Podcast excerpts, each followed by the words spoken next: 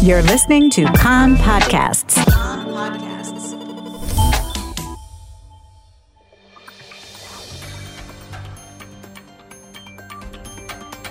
You are listening to the English language news of Kan, the Israeli Public Broadcasting Corporation.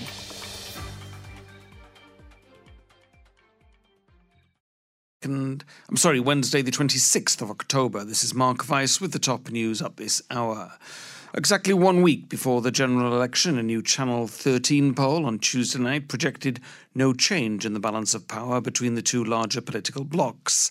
However, Yesh Atid under Yair Lapid is polling at a record high number of 27 seats, coming at the expense of both the Labor Party and Meretz, both of whom are now projected to win only 4 seats, placing them dangerously close to the electoral threshold. The Channel 13 poll puts the pro-Netanyahu bloc at 60 seats. The current coalition parties have 56 seats. Hadash-Ta'al have 4. The poll found that a decision by Ayelet Shaked, whose Jewish home receives 2.2%, to withdraw from the race would produce no change in the balance of power between the two larger political blocs. Shaked held a press conference last night in which she announced she intends to stay in the race. The Labour Party and Meretz have publicly attacked Yesh Atid over the course of the past number of days, accusing it of mounting a campaign that is designed to poach its supporters.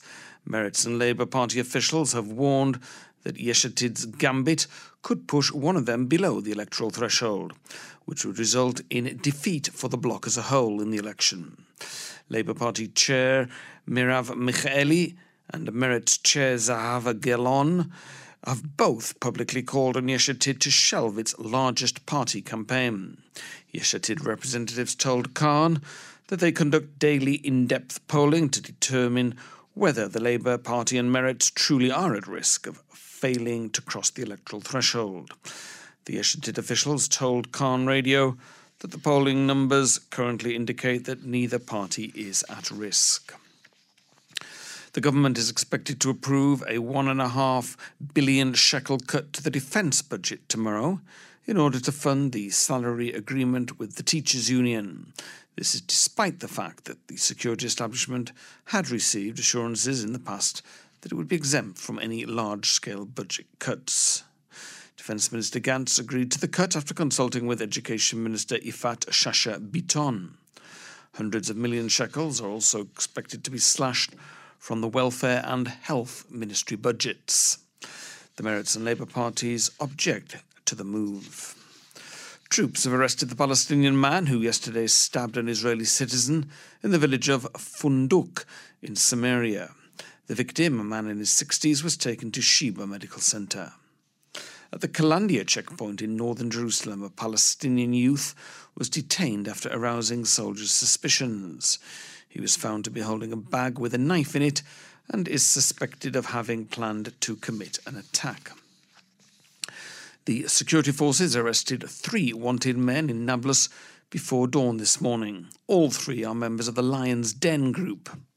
One of the men arrested is Mohammed Nabulsi, the brother of Ibrahim Nabulsi, who was killed by the security forces a month and a half ago. A second man who was arrested is alleged to have been involved in a shooting attack that targeted a passing car in Khawara just over a month ago. In total, the security forces arrested 18 fugitives last night across Judea and Samaria. The forces that operated in Nablus on Monday and killed 5 members of the Lion's Den group the night before last had authorization from the political leadership to kill the head of the group and not to make do with simply arresting him. It has also been revealed that snipers from the elite Sayeret Matkal unit also participated in the operation. Defence Minister Gantz said the Lion's Den gang must be eliminated and killed, and pledged to continue pursuing the group. Gantz said all members of the group would either end up in prison or in the grave. The weather, colder today with intermittent showers and isolated thunder showers. Maximum temperatures today, Jerusalem at 23, Tel Aviv 25, Haifa 29, Ilat 31 degrees Celsius. That's the news from Kan Reka, the Israel Public Broadcasting Corporation. Join us at 8 p.m. Israel time for our one-hour news program.